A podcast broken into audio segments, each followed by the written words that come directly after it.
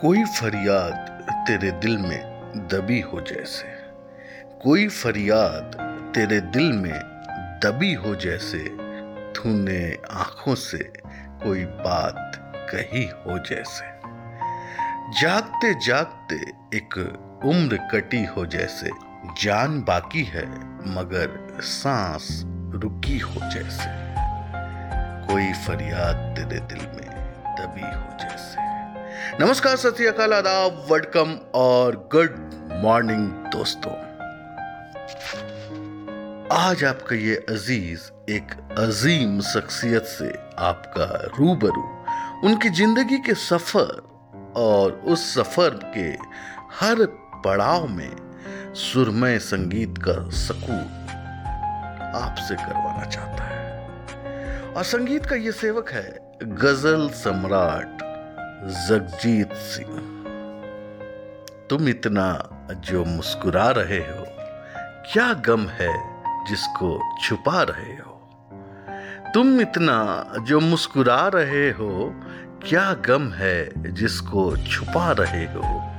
आँखों में नमी, हँसी लबों पे, क्या हाल है, क्या दिखा रहे हो? दिल को छू लेने वाले यह गज़ल किसी भी काल का मोहताज नहीं है। हर काल में यह गज़ल आपको अपने और अपने आसपास के लोगों से जुड़ा हुआ लगेगा। और इसे आवाज़ देकर जगजीत जी ने इस गज़ल को अमर कर दिया। अनगिनत गजलों को अपने आवाज़ से पहचान देने वाले जगजीत सिंह जी का जन्म श्री गंगानगर, राजस्थान में जगमोहन सिंह धीमन के नाम से मेरे और आपके जैसे एक मध्यम वर्गीय परिवार में होता है। और जैसा कि मध्यम वर्गीय परिवार की चाहत होती है कि बेटा डॉक्टर या इंजीनियर बन जाए।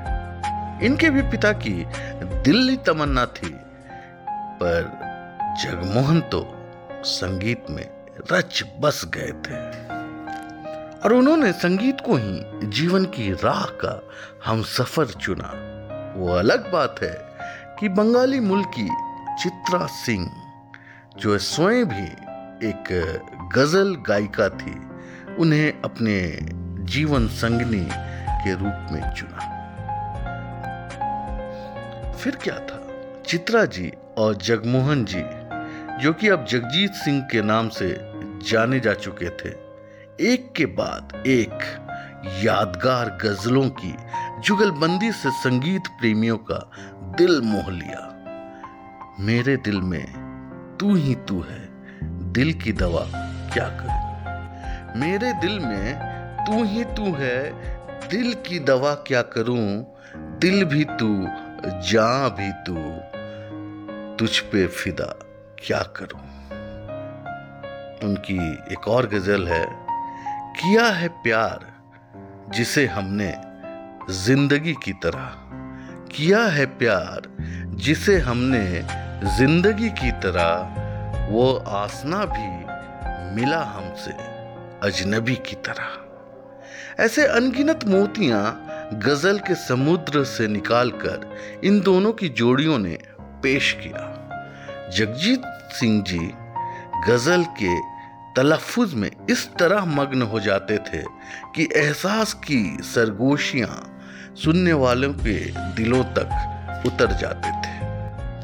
सन 1990 में जगजीत सिंह जी और चित्रा सिंह पर एक विपदा पहाड़ की तरह टूट पड़ा और उनका 18 वर्ष का जवान बेटा एक सड़क दुर्घटना में मारा जाता है। और इस घटना से ये जोड़ी इतने दुख विभोर हो जाते हैं कि चित्रा जी ने तो गज़ल की दुनिया को ही अलविदा कर दिया। और जगजीत जी भी कई वर्षों तक गज़ल के मंच को आबाद नहीं कर पाए।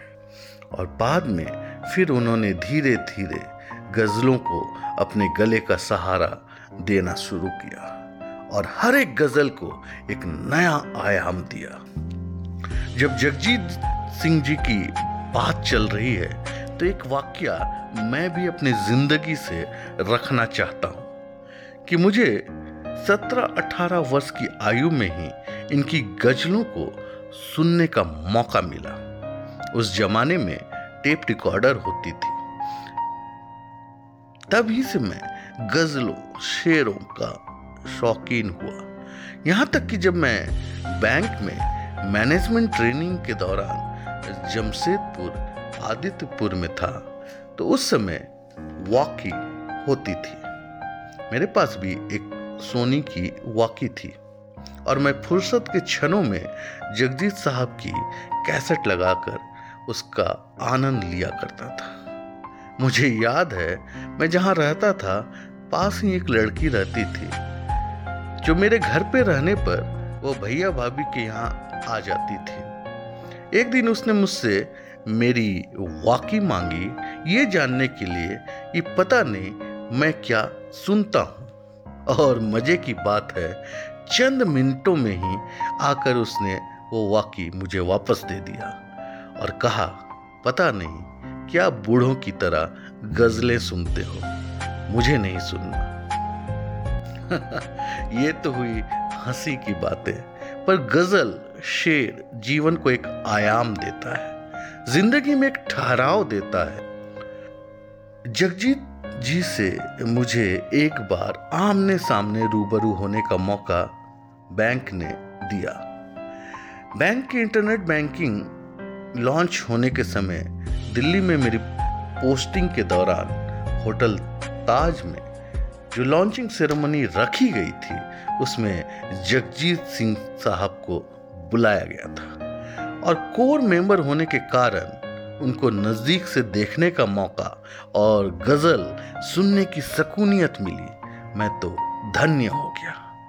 2003 में भारत सरकार ने जगदीश साहब को पद्म विभूषण से सम्मानित किया और 10 अक्टूबर 2011 को वो घड़ी आ गई, जब संगीत का, गज़ल का सम्राट अपने रूह शरीर से त्याग दिए। और सुपुर्दे खाक हो गए। जगजीत जी, आप अमर हैं।